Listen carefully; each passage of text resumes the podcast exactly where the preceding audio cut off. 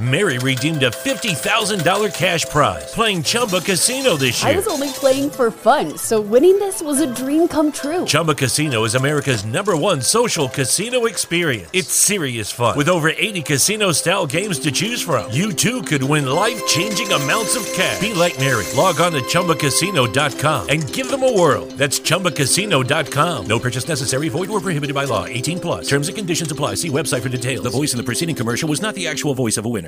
Mary redeemed a $50,000 cash prize playing Chumba Casino this year. I was only playing for fun, so winning this was a dream come true. Chumba Casino is America's number one social casino experience. It's serious fun. With over 80 casino style games to choose from, you too could win life changing amounts of cash. Be like Mary. Log on to chumbacasino.com and give them a whirl. That's chumbacasino.com. No purchase necessary, void, or prohibited by law. 18 plus. Terms and conditions apply. See website for details. The voice in the preceding commercial was not the actual voice of a winner. Welcome back to Around the Coin. Today's episode, we interviewed Daniyal Inamullah. He is self described as a Bitcoin enthusiast, and he's the capital markets specialist, head of capital markets at Cred, mycred.io. D, as he's known, really gives a educational podcast here. We cover many different topics, and his vast array of experience and knowledge shines through more so than just about anyone else I've interviewed. He basically explains how the whole industry works, and I learned a tremendous amount in the conversation, and I hope you do as well. The show today is sponsored by Otter Labs. Check out hireotter.com if you're looking for great, inexpensive developers on the same time zone. The company specializes in recruiting and placing developers that are in Argentina and South America. So, great option if you're looking to hire engineers for your project. Also, we have Redeeem, spelled R E D triple E M. Redeeem is the fastest, safest, just all around best place to trade Bitcoin and other cryptocurrencies for discounted gift cards.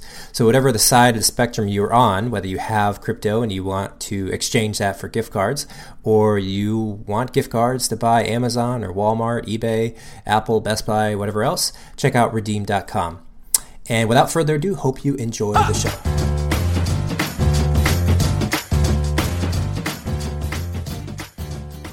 All right, so here we are back on the show. We have myself, Mike Townsend, uh, Kinza Durst, who is our shadowing host for Around the Coin, and we'll be continuing to do shows in the future. And Danielle Imahala, Im, Inama, oh, I practiced this pre-show. Can you pronounce this for me? D is the nickname. right before the show. Yeah, no, uh, I know. that's the best part. Uh, my last name is Inamullah. Inamullah. Okay, great. And uh, Danielle is the head of capital markets at Cred. Uh, do you want to give us a little bit of background on what Cred is and then what you're doing previous to that as well? Absolutely. Uh, so, Cred is a financial services platform. Uh, we're primarily a B2B to C uh, platform to bring lending and borrow services for digital assets. Um, we have uh, we essentially work by partnering with some of the top uh, exchanges, wallets, uh, financial services providers in the cryptocurrency and digital asset ecosystem. Um, and we have two primary products, which is a borrow product and then also a product that uh, customers can go pledge their assets and earn interest or, or yield on their assets as well. Uh, we, um, you know, our, our kind of founding is, you know, Dan Schatt, our CEO, came from PayPal, and, and that's really sort of the blood that runs through our organization is is very kind of institutional focused, uh, uh, as well as providing you know kind of the mission for for Cred itself is just to democratize financial services around the world. So myself, uh, I come from a hodgepodge of different things in the past. You know, I graduated at uh, the, the, best time to graduate from college, uh, 2008, 2009, since there's so many jobs at that point. Uh, so did I. yeah, it was, it was, really fun, right? Uh, yeah. Uh, was uh, right after graduation. It was a was that, certainly a shuffle to try to get that first job, which you know everyone was sort of worried, rightfully so. And so started off in, in finance, just financial services. And I think 2008, 2009 really took you know a big toll on on me and some of the people around me, uh, and some family friends as well. So I always wanted to be uh, the individual that you know helps others with respect to their personal finance and and just you know their financial situation now and, and how to improve that uh, over their lives. And so started off my career in you know, providing financial advisory. Um, you know, slowly morphed into an investment consultant, and felt that I was looking for a little bit more and uh, transitioned into grad school. Uh, and was primarily focused on you know financial services for the energy space because that was always very interesting to me. Uh, and you know, so uh, was in banking and consulting with EY and Houlihan Lokey for about five years uh, in in the power and utilities and energy space. And sort of the old drum uh, kept beating that you know, I just wanted to get back into financial services, see how I could personally make an impact in the world. And uh, sort of along the way, my brother actually, who's also in the crypto space, got me interested in uh, Bitcoin in general. Uh, and so I actually have an email from 2014 when I was in grad school to all my friends calling you know Bitcoin completely ludicrous and all these digital assets are, are going to go to zero. They make no sense and kind of kick myself for not investing obviously a little bit earlier, but more so just not understanding the true potential of, of Bitcoin and other cryptocurrencies uh, that exist. And so, you know, kind of fell in love with the industry. I was I was in Denver at the time and uh, found sort of uh, you know the close, uh, you know, really well known company Salt uh, was my initial gig in the crypto space, uh, and now here at Cred, helping lead you know digital assets, uh, capital markets, and and sort of innovations on that front. And you know, ever since I've joined, been been super in, interested and passionate about the space. I think there's just so much going on uh, from an economic point of view, and uh, and there's just a massive amount of potential that I think exists in the industry. And and so I think I've I've found my place in the world. uh, That's a good feeling. Yeah, absolutely. Uh, tell me, so you you before we dive into the the financial and crypto world, you yeah. were the founder of Glimmer of Hope Foundation, which is yeah. the charity for refugee or- orphans. Tell me about that. Yeah, absolutely. And this was, I think, two, three years after I graduated college. So there's a, a refugee community in uh, close to Atlanta, uh, and uh, it's called Clarkston, Georgia, which is just a little bit outside of Emory, which is in, in the city where I went to undergrad.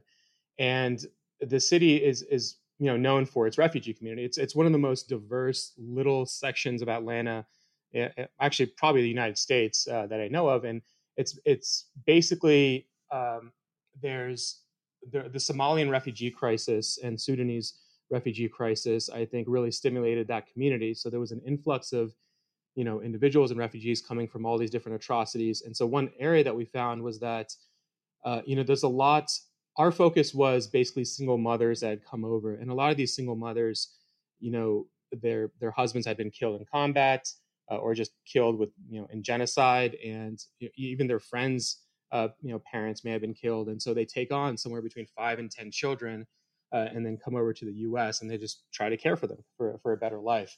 But one of the issues is that you know government-based financing can only take them so far. It, it extends their lives maybe you know two to three months and there's not really a lot of services out there. You know, most of these uh, women are working in uh, at a chicken farm uh, locally there, and so they don't have the ability to care for their children. They don't have money to buy basic goods and services.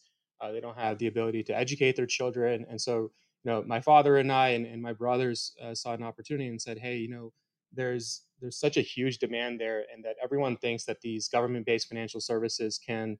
you know help them and, and sort of provide a floor where actually the floor actually drops quite considerably after just a few months.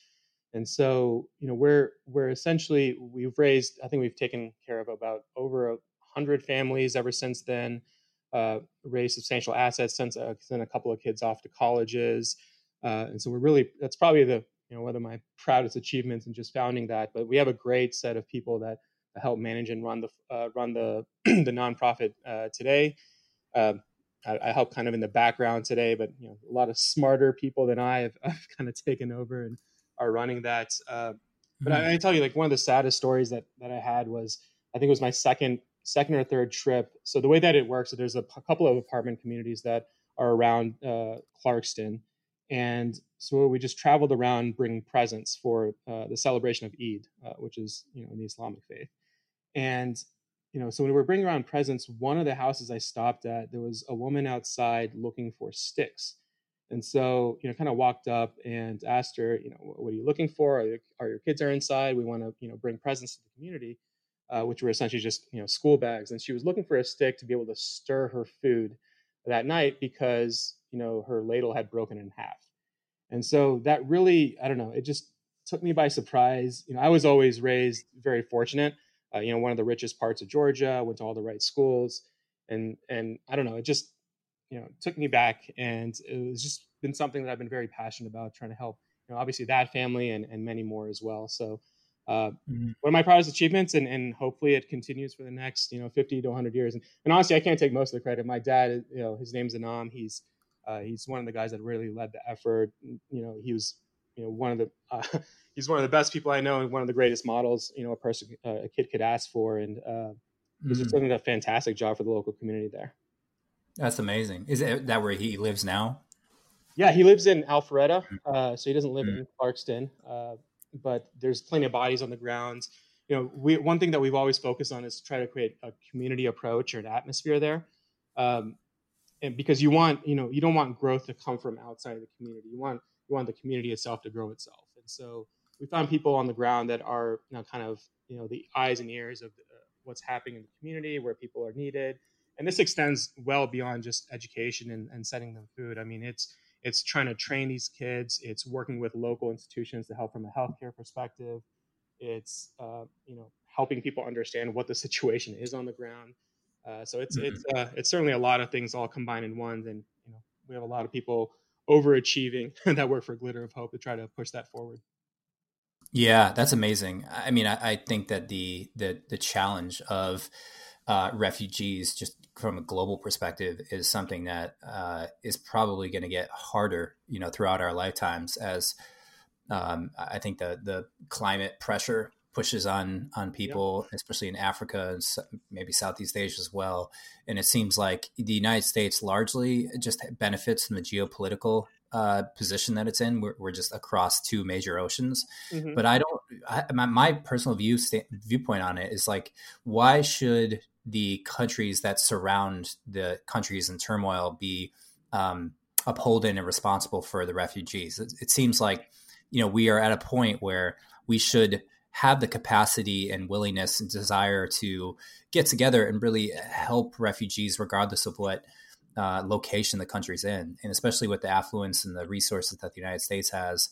And I, I look at a lot of the refugees as being such. Uh, I mean, it's it's obvious on one level to say that they're good people, but they're they're such high potential people because they are in such a, a dire straits that I don't know. I, I mean, I to me, I feel like our immigration policy, just as a country, should be.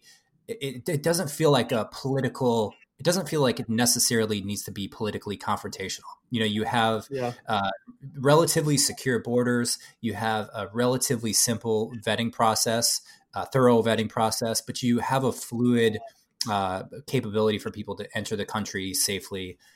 Um, you know, assimilate to the country's culture so I don't know. Yeah, I'm sure you're a lot closer to it than I am, but it does it does feel like we with with some attention put in that area, we could really improve so many people's lives because it's so hard. I mean, being a refugee is like I can't I can't relate. I, I really I mean, it's such a different mindset. It really is crazy. Yeah, it's, totally true. And, and honestly, not to not to jump to later in the conversation, but it's it's also one of the reasons I think I got so into the cryptocurrency industry and, and Bitcoin mm. in general is because you know the notion of borders and the fact that you know there's all these laws and regulations that get in the way of being a human and, and trying to respect the dignity of others uh, around the world um, I, I, think that's always given me pause and, and said hey you know what? This system isn't right. There needs to be a better alternative. Um, you know immigration laws as you said are are backwards and archaic and uh, and don't promote you know you know equality and and just you know the ability to provide for for others which is it seems like such a simple concept but um you know just to help help your fellow human being in the in the first place yeah yeah and, and you're just there's so many rules against it you know um, yeah, so, and, and, government seems to get in the way more than they facilitate a better experience for people, and that's that's the that's the light side of social media to be able to communicate what's actually going on the ground for free. You know, just yeah. with a, an iPhone or any yeah. mobile, smartphone. Right. Yeah, it does. It does feel like crypto in particular has a unique ability to help people who are in those uh, really really challenging situations without access to financial you know, just bank accounts like we do in the U.S. That's probably why, going back to your comment earlier, people, you know, in 2014, you're probably your, your Wall Street friends or other uh, banker friends are not seeing the bigger picture because there's just no, there's not as big of a need for people in the United States. We have safe, secure, relatively quick uh, banking services.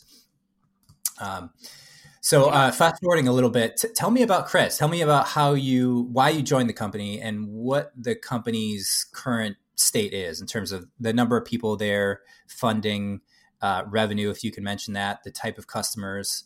Um, g- g- just kind of paint the landscape a little bit for me.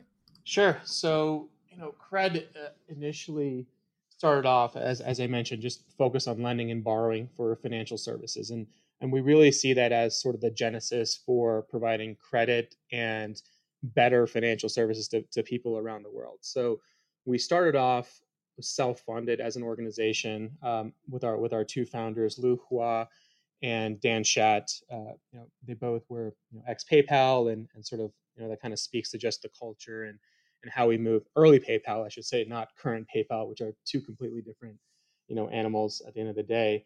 Uh, and so, you know, we we function as scrappy as, as we can be. We're about, you know, I think 25 to 30 strong uh, at the moment.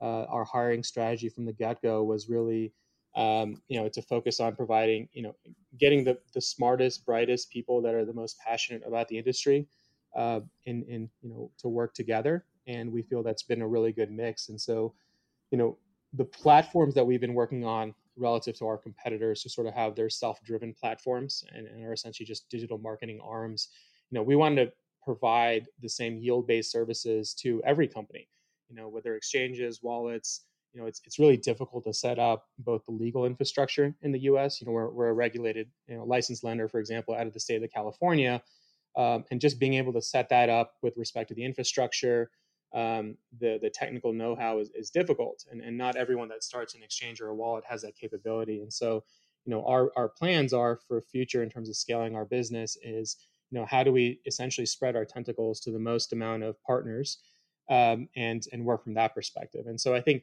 partnership is is really at the crux of of how we you know kind of are pushing our company forward. Um, and we think it's a very effective business strategy and allows us um, from a business perspective to stay relatively lean from a profitability point of view. Um, and so since we're not spending as many dollars on you know, marketing campaigns because you know we have partners that we're able to offset some costs with, uh, since we're not spending money on you know deep marketing teams, which are also a, a huge expense, uh, I think we're able to be a little bit more nimble. Uh, and then the I- idea is that we you know we pay people well uh, within our organizations, but then we also expect a lot out of them as well. You know, there's everyone wears multiple hats in the business. Um, everyone is, mm-hmm. you know, we want everyone to feel secure uh, and then, you know, and communicate with one another and just be very proactive about everything in the business. I mean, it's not unusual, for example, for our engineering team or our product team to pitch me ideas on the capital market side. Uh, and so I think that's mm-hmm. been really collaborative. Where I think it's hurt us is that we just haven't got our name out there as quickly as everyone else, just because we haven't been spending the same amount of dollars uh, from a marketing perspective. So I, I, think over the long run, it's a, it's definitely the preferred strategy. Um, and uh, yeah, that's that's kind of how we worked. With respect, to, go ahead. Yeah. I was just going to ask you, uh, yeah. Uh, just to dig into that a little bit. Give me a specific yeah. example. Just assuming I know nothing about the financial markets, when you say partners and uh, you know your strategy there, what would be like a use case for what you're doing specifically? Yeah. So let's say, for for example, one of our partners is is Uphold, and uh, they're a large you know, wallet provider, financial services. I think they just released a debit card as well on their platform, uh, but they just didn't have any yield based services um, that they could offer their clients. And so, you know, they're one of the largest partners that we have today. Uh, and basically, we uh, integrate, allow them to integrate with Cred as the backend, so that they could seamlessly allow their customers to pledge their assets to earn yield or, or borrow against their assets as well. Uh, and so if there's, you know, where, so that's that's one example. Other examples, for example, are other clients or our direct partners, I should say. Uh, Bitcoin.com is one. Huobi is one. Uh, we just integrated with Klever Wallet as well uh, on that launch.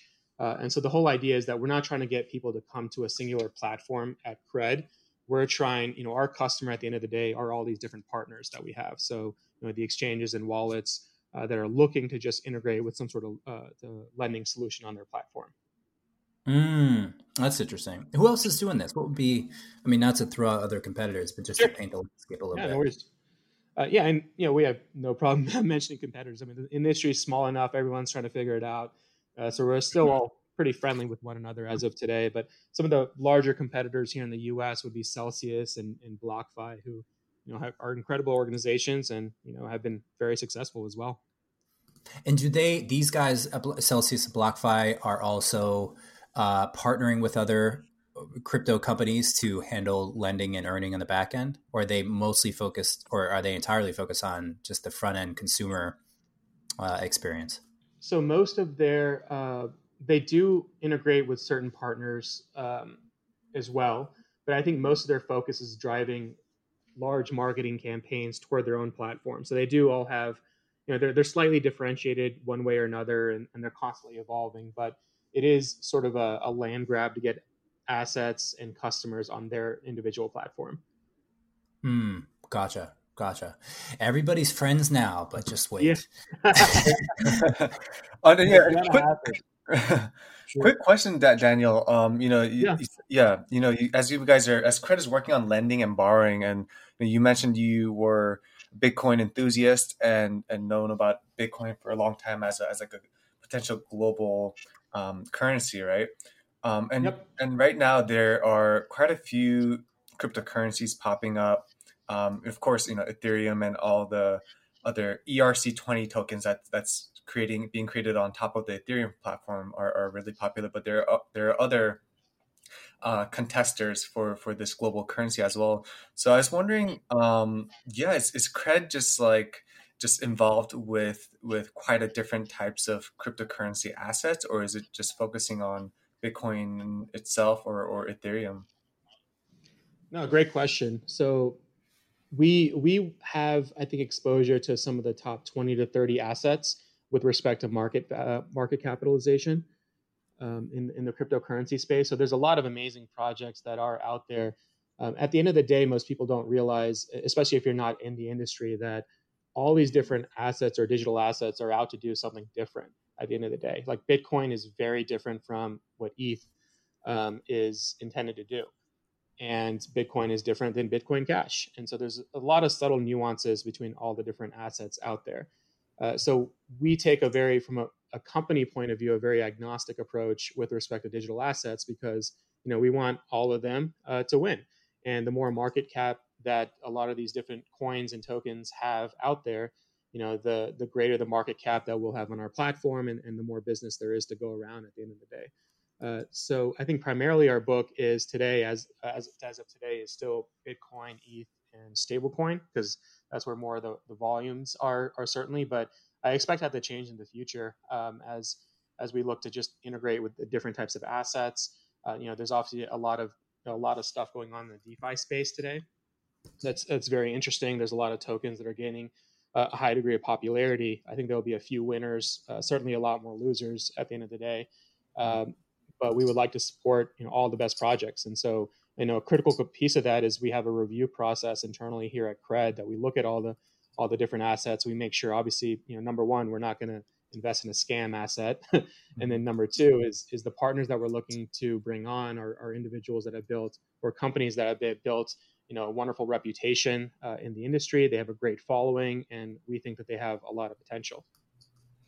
Great, great. Yeah, I mean, you know, DeFi space is definitely really, really hot right now, and de- uh, decentralized finance is they include services like lending and borrowing themselves. But as you mentioned, yeah, I have seen quite a few um, rug pulls they call it, or, or not very reputational, um, um, some sort of like scams uh, that's going around. So it sounds like Cred is really, really working to build like the trust uh, in the in the ecosystem, working with institutions, um, building that reputation to to provide um, b- build like a stronger trust and and uh, bring newer players into the ecosystem, which is really exciting to see. Yeah, right. Um, it makes a lot of sense. I mean, DeFi, you're right. There's there's a lot of good, a lot of bad. Uh, I see a huge amount of potential in the DeFi space in general. Uh, and so, you know, we'll over the next year or so, I think we're going to get a lot more involved in terms of providing different types of lending borrow services, either funding liquidity pools, um, just seeing how we can contribute to the industry. I mean, we started out CeFi, uh, but the more and more we discuss DeFi projects and, and, the more DeFi projects, honestly, that reach out to us, you know, we just need to get smarter in that space. And, and I think we're, we're moving in that direction. We've made some really great recent hires. Um, and um, yeah, it, I think it's, it's going to be constantly evolving uh, over the next couple of years. And uh, that's the fun part for being in the industry. Hmm. D, D, I want to ask you. So you wrote a Medium article uh, back in July of last year, 2019, titled "Crypto Millionaires and the Estate Planning Quandary: Using Traditional Life Insurance Policies to Hedge Downside Risk." And yeah. pre-show, I, I, read through this um, with some questions as well, but it certainly seemed like an extensive amount of research went into this. Give me your take on what what you think life insurance policies and hedging downside risk, how those relate to crypto and estate planning. Tell me, tell me the gist of this article, if you will. Yeah. Oh boy, you dug deep. um, no, I I released that honestly. We were just kind of curious uh, when I was, I think it was at Salt at the time, and we were just uh, discussing different, um, you know, problems or issues Bitcoin or, or other digital assets would have in the future, and and one of those is just the wealth transfer effect. And I think in this particular case, what we were looking at is how can you maximize your Bitcoin ownership and provide and get different financial services um, out of it. And you know, ultimately, like you know, the whole industry started out lend borrow because it's really fast and easy to use because it's based on you know this concept of stock lending, uh, which is very profitable, but at the same time, there's there's a whole bunch of different issues. And so you know, the way I looked at it is, you know, financial services are going to broaden year after year uh, with respect to what Bitcoin uh, can promote and, and what you can get into. And I think life insurance is, is such an interesting concept because, you know, for each individual, there's a cost of funding the life insurance policy. And so for the, a lot of the individuals that bought Bitcoin early and suddenly are just millionaires and billionaires, there's, you know, a difficulty in also finding a way to create a floor for yourself because Bitcoin is an inherently volatile asset and you know in the future you don't know uh, what's what's going to happen. So i think um, I, I, don't remember the specifics because it was uh, yeah definitely as you mentioned did some uh, did some research on it uh, it was it was a little bit ago but i think the ultimate concept was that if you borrow uh, based on your bitcoin and then you use that to sort of fund life insurance policies you can maximize uh, your IRR over the long term uh, and, and protect some of the downside risk if Bitcoin does go down in value uh, over time. So I think uh, you know as these different policies mature uh, with respect to financial services, as insurance companies get more involved, I think you're just going to have to find different ways to utilize Bitcoin and, and, other assets within your ecosystem. And I think that was just kind of one example um, of, mm. of, those platforms. There was also an article that I think was also interesting. I don't know if you got to was the Spencer Dinwiddie, which uh, article uh, about you know first of all cred. We we're in partnership with with uh, Dinwiddie uh, and have launched sort of a partner page uh, for you know customers and, and you know sort of fans to earn yield on their cryptocurrency assets. And I think the interesting piece about that is what he was trying to do was tokenize his contract. Uh, and I think he was actually successful on a limited basis with respect to what he wanted to achieve. But it's sort of the same concept is at the end of the day, if we can democratize access to financial services, if we, which for Spencer means you know hopefully you can sell shares of your contract to your fans. You know what better way of engaging with your audience? What way you know better way of building your personal brand by selling you know your contract to people that you know you hope to make happier for the, over the next couple of years um, and so you know when you give power back to the people when you give power back to the players in this sense uh, i think you can just create such a dynamic industry and, and such a you know different ways of integrating blockchain technology uh, within your personal framework. So I think I, I, think those are like kind of what things that interest me the most uh, about the crypto space. Uh, backing up a second, so yeah. you you mentioned explain that a little bit more. So I, I, didn't follow the Dinwiddie case. So you're saying this this is for say someone like a, a uh, an artist, say like a um, musician, they can sell shares in their in their revenue in their revenue of their product of their say songs in this case. Is right. that what so, you're? Yeah. So this is not what we did at Cred. We just have an integration right. with his his lend borrow. But what Spencer was trying to do uh, uh, was essentially tokenized, and he did, I think, tokenize his contract. There was you know two pieces. There was a fixed and there was a variable component to his contract. I don't think the SEC allowed him to get the variable component, but allowed him to get the fixed component. Uh, so let's say that he's earning, I don't know exactly what his contract is, but let's say he's earning $20 million over the next two years. Um, he was basically able to get a piece of that up front. So sell a certain piece of that contract. Let's say he got, I don't remember the exact amount, but let's say it's $19 million up front today. So what that enables him to do is two things. One, it allows him to get all of his contract dollars up front uh, today, and so he can reinvest that at hopefully a greater rate of return uh, for for him, and and that's fantastic. But second, what it does, it allows him to sell that contract and allows the players uh, and, and, the fans to get a piece of that contract at the end of the day. So if they're they'll get, I think the return was a five or six percent rate of return um, by buying into that contract. So quick example, uh, math aside, let's say that they're ultimately he'll earn $100 in two years. As an investor or a fan or someone that's interested in, in purchasing a piece of his contract, I might buy into that for $90. And so I sit on that contract for two years, and at the end of the day, I get $10. So the difference being $10 is my my rate of return on, on buying in the contract. So that's like how it's structured. Uh, but it was he actually tokenized that offering, which also allows more individuals in a more seamless manner to access uh, access that contract. Now, unfortunately, I don't think he was able to forego the accredited investor exemption, which has now changed. But uh, you know, the goal for him and I think others in the crypto community is how can we democratize that access? How can we allow people to you know spend five dollars or fifty dollars um, because they're investing in something they care about at the end of the day, uh, more so rather than kind of flipping the screen to E Trade or Schwab and and seeing what's kind of, you know the hot stock. It's more so you know where can i make a difference? Where do i think you know what am i interested in? Um, and that allows people to i just invest more in a more intuitive manner. Hmm. That's interesting. So would people it seems like it looks like he had a $34 million contract with the nets. He sold his sd8 tokens. The and this like you mentioned is only available to accredited investors which i yep. think is is robbery. Yep. uh, then those those people that they buy in are they buying a right to a second contract? I mean i, I don't i feel like i missed the gist of it's, it. it's the current contract. So let's say my current contract will pay me $100 over the next two years. So and, it's a fixed amount right? There's usually mm-hmm. fixed and variable, variable components to these uh, athlete contracts. And so what i'm basically saying is that as as dinwiddie i'm getting $90 up front for a contract that'll pay me $100 in two years. For the investors i'm buying in at $90 which you know goes to Dinwiddie. Uh, but then I get the difference, the the hundred dollars in, in two years. And so it's not the rights to a different contract; it's certain rights to the current contract that he has. He essentially tokenizes his contract. Wow, I wonder, could you do this for just about anyone? So, say I signed a say, say I signed a, a one year deal as like a social media manager, making yep. hundred thousand a year at a startup. Could I tokenize that to people and allow you know take the money up front and then I guess use that to try to earn a higher rate of return than the difference between what I sell the the potential salary tokenized salary for.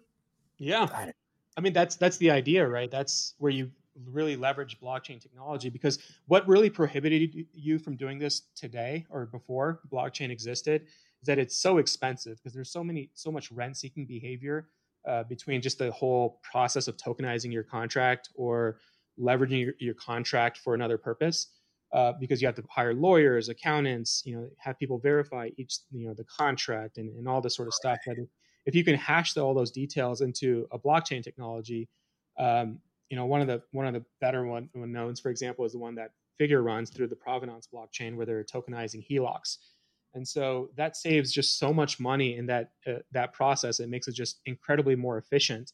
Uh, so people are able, actually able to do this because all they have to do is just go online, you know, type a few details, get you know get a few things verified, uh, and it's just efficient and, and seamless. And so where this is going, I think, in the future is that like yourself, let's say that you or another individual wants to start another podcast, it's expensive, right? You have to buy new mics. You want to you want to make it you know sound pretty. You want the audio to be you know very clear. You want to have some money for marketing. Um, and it's difficult if if you're you know if you if it's a side job or if it's something that even, even you're doing full time if you don't have savings you can't really do that in, in, a really successful manner so let's say i do tokenize or i have a contract with you know another company that's going to pay me for marketing uh, marketing the po- podcast because they like you for whatever reason, you could theoretically tokenize that contract. You can get all that money up front, and you can scale your business a lot, lot more quickly. Uh, a more basic example, let's say that you're a plumber and, and you're looking to, um, you know, expand your services. You could still say, hey, I have you know these 10 contracts in my pipeline for the next two months that are going to pay me you know $200 per job. Uh, i'll give you you know you the investor the rights to that contract. Give me a few more money uh, uh, you know a, a, little bit more money today. I can spend that money on marketing and accelerate my pipeline. I can maybe you know hire another plumber so i'm more efficient in all my jobs at a better cost. So it just allows you to be more dynamic but you know the only people with access to those sort of capital markets today are are the largest institutions in the world you know people that have access to um, you know tier one tier two you know commercial banks. Um, you know that's just it's just not available today for individuals in an effective manner.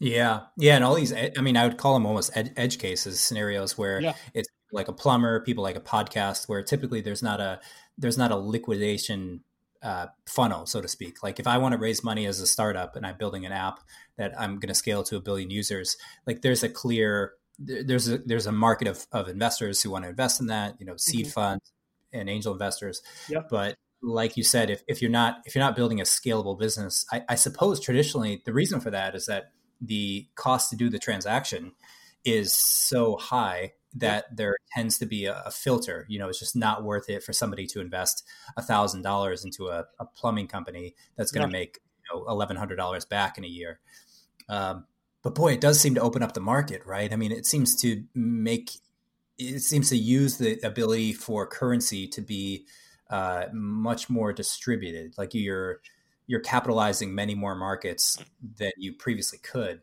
Yeah, it, it just allows people to you know sort of that same vein of you know people working for themselves. It allows them to also you know produce financial services for themselves because you don't need to go to a bank. You don't need to go all these different companies out there if there's a plug and play solution that's verifiable on a blockchain. Uh, so that that's really, as you mentioned, just you know, it's a game changer at the end of the day, and I think there's a lot of potential behind it. Mm-hmm. and and this sort of like let's call it an STO type revolution, I think is is very near. Would just say STO, yeah, and and you know, I I know Cred has has their own token as well, right? Called LBA, um, and would you say it's kind of a similar um, similar structure in a way where you're kind of buying purchasing the value of the of the of what the what services that cred provides ahead of time.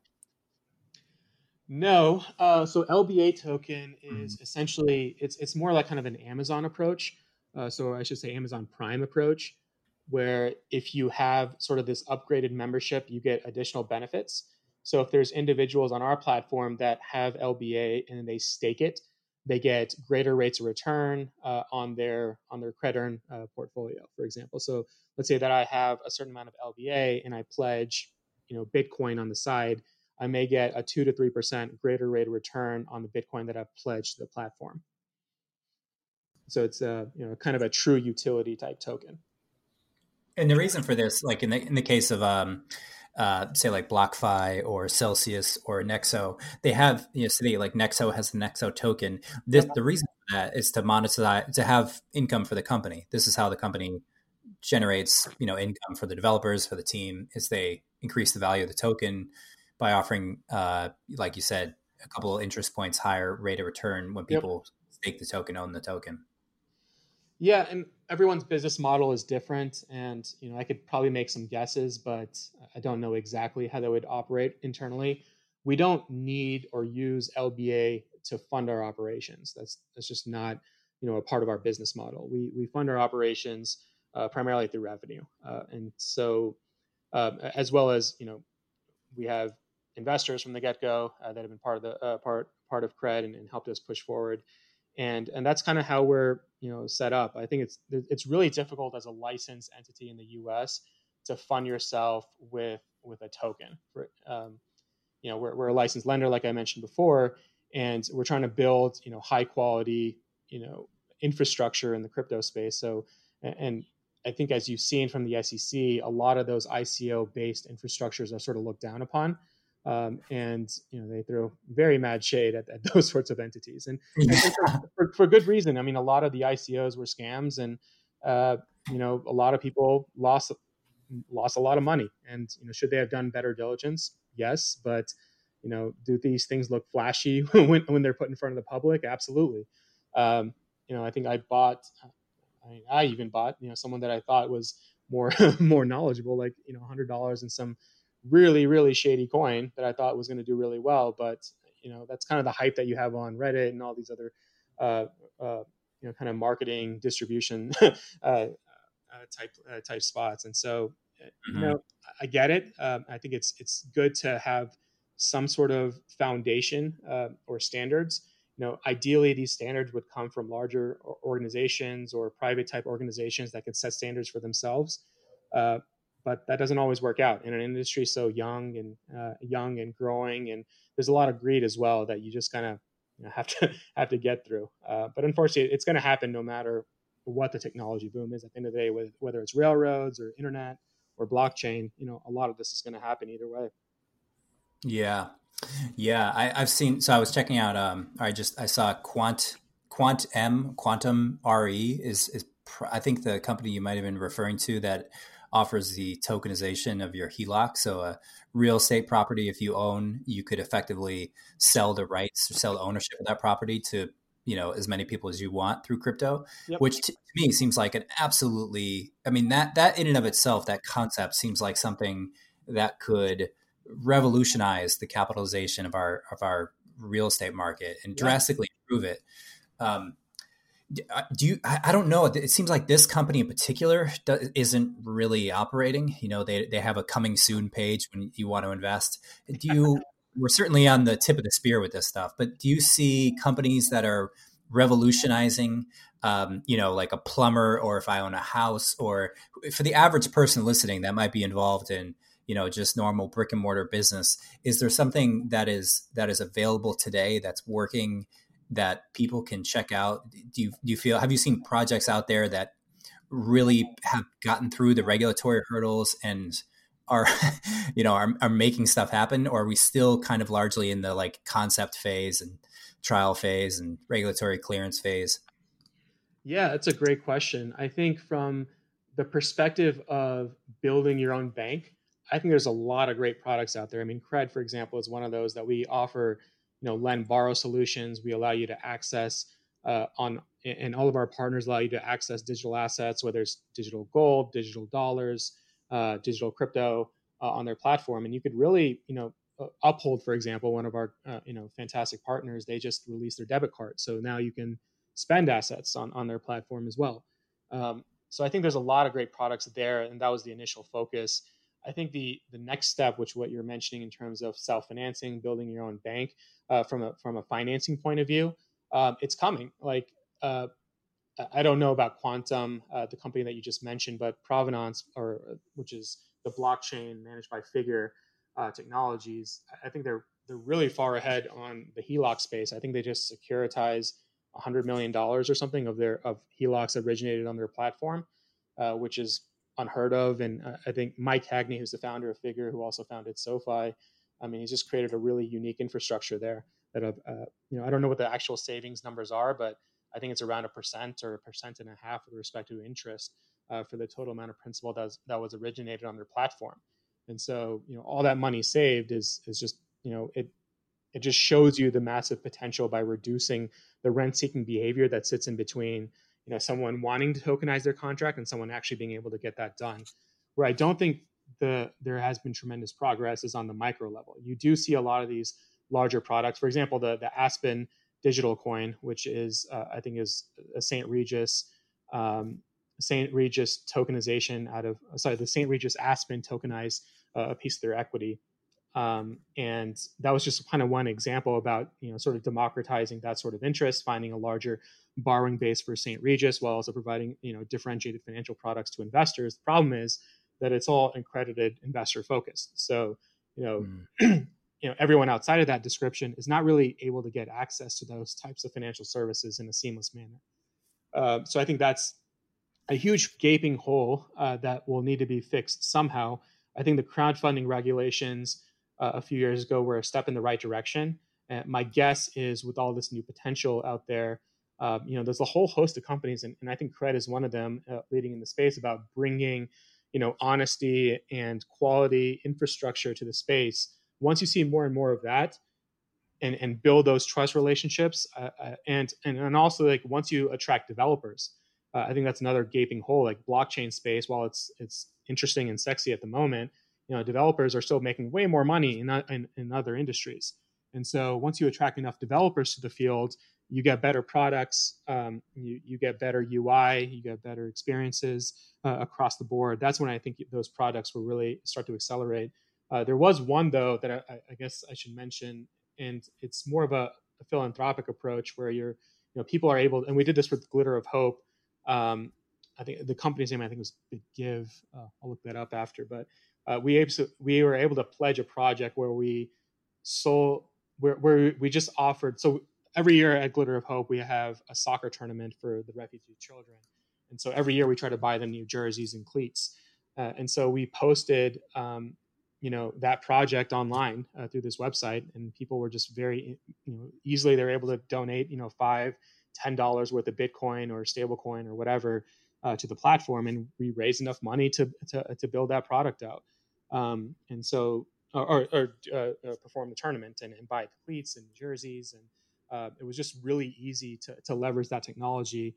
And what re- what made people really happy is that we basically indicated what we were going to spend the money for, and that all is verifiable on the blockchain. Like we were just, you know, these are the vendors we're going to spend it on. Um, uh, this is the amount. This is the dollar dollar amount that we're going to spend. Put it in front of everyone, and uh, it was just really easy. But I think from an investment point of view, that's probably going to be a few years until there's you know really regulatory clarity that would allow a plumber, for example, to tokenize their sales pipeline.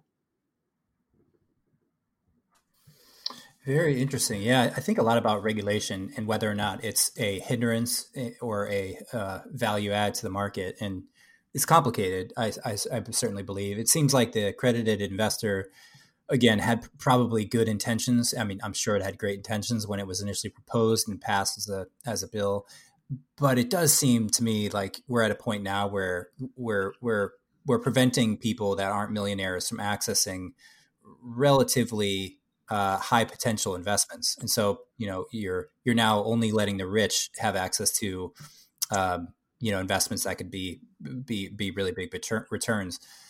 Yeah. Uh, do you view government here and regulatory um, the, regula- the regulation generally as a hindrance to innovation on this front of just generally you know decentralized finance and opening up these new areas of innov- innovation on on crypto. Oh, I mean if you were if you were in charge of say the you know sec or you know other fincen yeah. did you make any drastic changes or do you feel like we're we're now at a bottleneck is on the technology and development side or is it really on uh, we need to we need to change some regulations and open up the door for innovators to come in? You know, that's a that's a great question, and I think in by by no means am I a, a policymaker or, yeah. through policy decks. But I figured I'd throw it to you and see see your thoughts. Yeah, no, absolutely, and I think the answer is yes and no, which is a shitty answer, but I'll give it to you anyways. And so the no is, you know, reasons why I don't think the government steps in the way is that you know they're what they what they come out with is that they want to make sure that each investor is protected, right?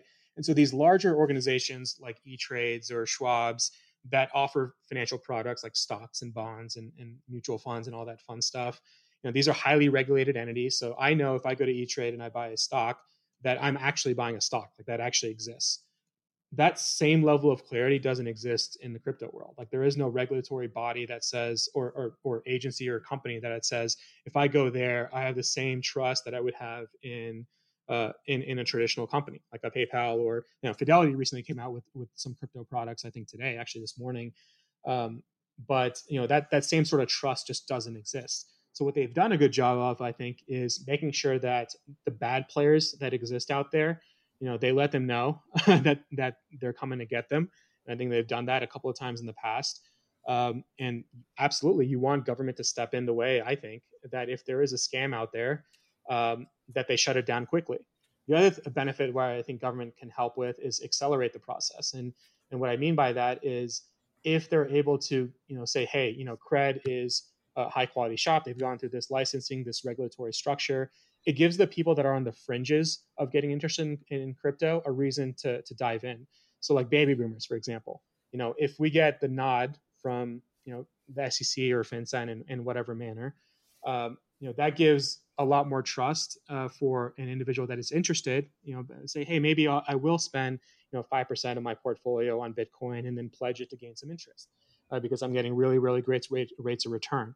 Or maybe I will get interested in stablecoin uh, because I'm able to generate better interest than I would at a bank. Um, and, and I'm relatively confident that I'm not going to lose all my money. Uh, so I think government can provide that sort of security to investors sort of on the fringes. Um, now, on the flip side, on the technological front, I, uh, there's plenty of smart people that work at the SEC. You know, they, they know what's going on. It's not like you know they're just sitting there at their desk, you know, fiddling with their pencils. Like they see the entire landscape. Um, and I think the direction that they've chosen to say is like we're gonna see what happens, see what evolves, um, and then we're gonna make a move after that. And we just want to make sure that the worst the worst projects out there you know don't happen. And so like if there's scam coins on there we're going to move really really quickly to shut those down. Or we're going to find this company a whole lot of money because they didn't they didn't abide by our security uh, by our security standards like they did with Block.one. And that i think they've done that has been both a that has been a, definitely a hindrance because although you are scaring the bad the bad exists all over the world in, in lesser regulated industries, but it's prevented a lot of innovation in the in the industry because it's it's sort of had a chilling effect on you know different investors that maybe want to do an ICO or they may want to do an STO um, and do it the right way, but you know they're sort of afraid of regulation. And you know the other piece of it is that the U.S. government is also competitive with digital currencies in, in a sense, like the dollar is competitive with Bitcoin. Um, if well, I, I, don't personally feel that in, in, the short term, but you know that's it's sort of a huge threat. to The U.S. dollar being a piece of the the global, you know, leading the global mo- monetary system, and you know that's that's a real threat. But at the same time, you know, you haven't really seen draconian type legislation like you did in China in the U.S. Like no, there hasn't been a piece of legislation that says that you can't use Bitcoin or you can't mine Bitcoin, which you know I think kind of shows that there's a middle ground, but it's really hard at the same time with the technology that's evolving so fast. Like, you know, how do you how do you regulate? How do you, you know, our government is slow in, in everything that they do from a legislation point of view. Um, and so, you know, h- how do you get through that? Like, I think there's another company, Sarson Funds, for example. Um, they said that that has helped different senators, like uh, like Senator Crapo, um, you know, come out with legislation that um, you know say here here are potential frameworks that will work within the crypto space. But you know they just haven't gained traction because they're not as interesting as all the other stuff. And also they're not as interesting i guess as the election. So um, you know we'll see. Maybe maybe after the next term when when things get boring again and there's no debates and everyone hating each other you'll you'll have some more meaningful action uh, but yeah it, it's it's really really early at the end of the day i think is my answer and and too early to tell yeah, yeah. It definitely, it definitely is a is a is an early space, um, the cryptocurrency space, and yeah. regulations coming in and uh, very vague as well. Um, you know, you, you, see China, you know, they ban cryptocurrency, but they're implementing their own, you know, uh, Chinese yuan stablecoin, and yep. And um, on the American side. You don't have the government developing their own tech, but usually innovation is driven by by by companies here. So you see Facebook uh, developing Libra stablecoin. Um, so be yeah, really interested in seeing how how it develops globally. But um, you know, Cred, it seems like Cred is definitely a company that's that's pushing this and staying up to date with with the regulation and and the latest trends, so that um, to, to provide a greater adoption of, of cryptocurrency to to layman people. Um, you know, because because the space so far has is full of people who have very high risk appetite. Um, yeah, Cred does the brute brute work of, of checking on these on the le- legitimacy of, of all, all the projects and and the and the longevity of, the, of these projects and, and the inherent value that they provide. So I think you know a company like Cred is super important um, for the industry and, and really excited for for for where you guys are going and what new um, services you guys will provide in, in coming coming months and years. So yeah, we would love to. You know, how, how can people reach out to you, learn more about Cred? Um, you, you know, is there is there anything that you really want to tell the audience about what cred is looking for what you're personally looking for in terms of uh, increasing value for for uh, people in and interested in the cryptocurrency industry yeah i'd say you know for us the easiest way to reach out to us uh, on our website mycred.io uh, you could reach out to me on, on twitter at finance chai uh, would love to you know hear your thoughts we also have a, a telegram page i think it's I think it's probably just labeled cred. I can look that up in just a second. Uh, yep, it's just cred. Mm-hmm. And we release a bunch of updates. Uh, you know, we have I think a bi-weekly AMA with Dan, who, who's our CEO. Um, we also post all of our updates through, through that chat. And if you want to, you know, chat with us, you know, uh, I think we have a phone call, a phone, phone number you can pick up and, and just call. Uh, one of our sales guys will probably pick up um, or just send us an email. Uh, and we're, we're, typically happy to chat. We love to discuss our infrastructure. We love to discuss our partners and love to discuss the, the roadmap that credit is headed on. Yeah, and hopefully we can see another exciting blog post, a medium post from you as well. You know, about not about cred, but maybe even about Glimmer of Hope Foundation, how how you're integrating cryptocurrency with that foundation. You know, we're really uh, yeah really excited. I would love to. Yeah, and I, I, stopped using Medium. I have my own site now, financechai.com. So I have a couple of more up to date articles there if you want to check those out. But certainly we'll uh, we'll think about the charity space and and see how, uh, Uh, if there's any further on the uh, on how blockchain technology can sort of improve nonprofits, which I think there's a lot of a lot of different ways and a lot of great companies in the space. And also, I did verify the company that we use was BitGive, who's who's just fantastic. Awesome, awesome, great. Yeah, yeah. So looking forward to it. I'll, I will check out the website. Awesome, thanks, Steve got it. Appreciate your time, Mike. Yeah. Yeah. So Sorry, All right, my man. We'll, we'll talk to you soon. Yep, likewise. Nice chatting. If you're still listening, consider giving us a review on iTunes, Stitcher, or wherever else you listen to podcasts. We really appreciate it. We also now have a Patreon page where, if you feel generous and you'd like to help us continue to produce the show, please contribute. Anything you can would be greatly appreciated. We've self funded this show for over seven years now out of our own pockets, and it is not free. So any contribution you could make is greatly appreciated. If you'd like us to bring on any other guests to the show, just reach out on Twitter at around the coin. We'd love to hear from you. Thank you so much, really, and hope you enjoy the next show. Mary redeemed a $50,000 cash prize playing Chumba Casino this year. I was only playing for fun, so winning this was a dream come true. Chumba Casino is America's number one social casino experience. It's serious fun. With over 80 casino style games to choose from, you too could win life changing amounts of cash. Be like Mary. Log on to ChumbaCasino.com and give them a whirl. That's ChumbaCasino.com. No purchase necessary, void, or prohibited by law. 18 plus. Terms and conditions apply. See website for details. The voice in the preceding commercial was not the actual voice of a winner. Mary redeemed a $50,000 cash prize playing Chumba Casino this year. I was only playing for fun, so winning this was a dream come true. Chumba Casino is America's number one social casino experience. It's serious fun. With over 80 casino style games to choose from, you too could win life changing amounts of cash. Be like Mary. Log on to ChumbaCasino.com and give them a whirl. That's ChumbaCasino.com. No purchase necessary, void, or prohibited by law. 18 plus. Terms and conditions apply. See website for details. The voice in the preceding commercial was not the actual voice of a winner.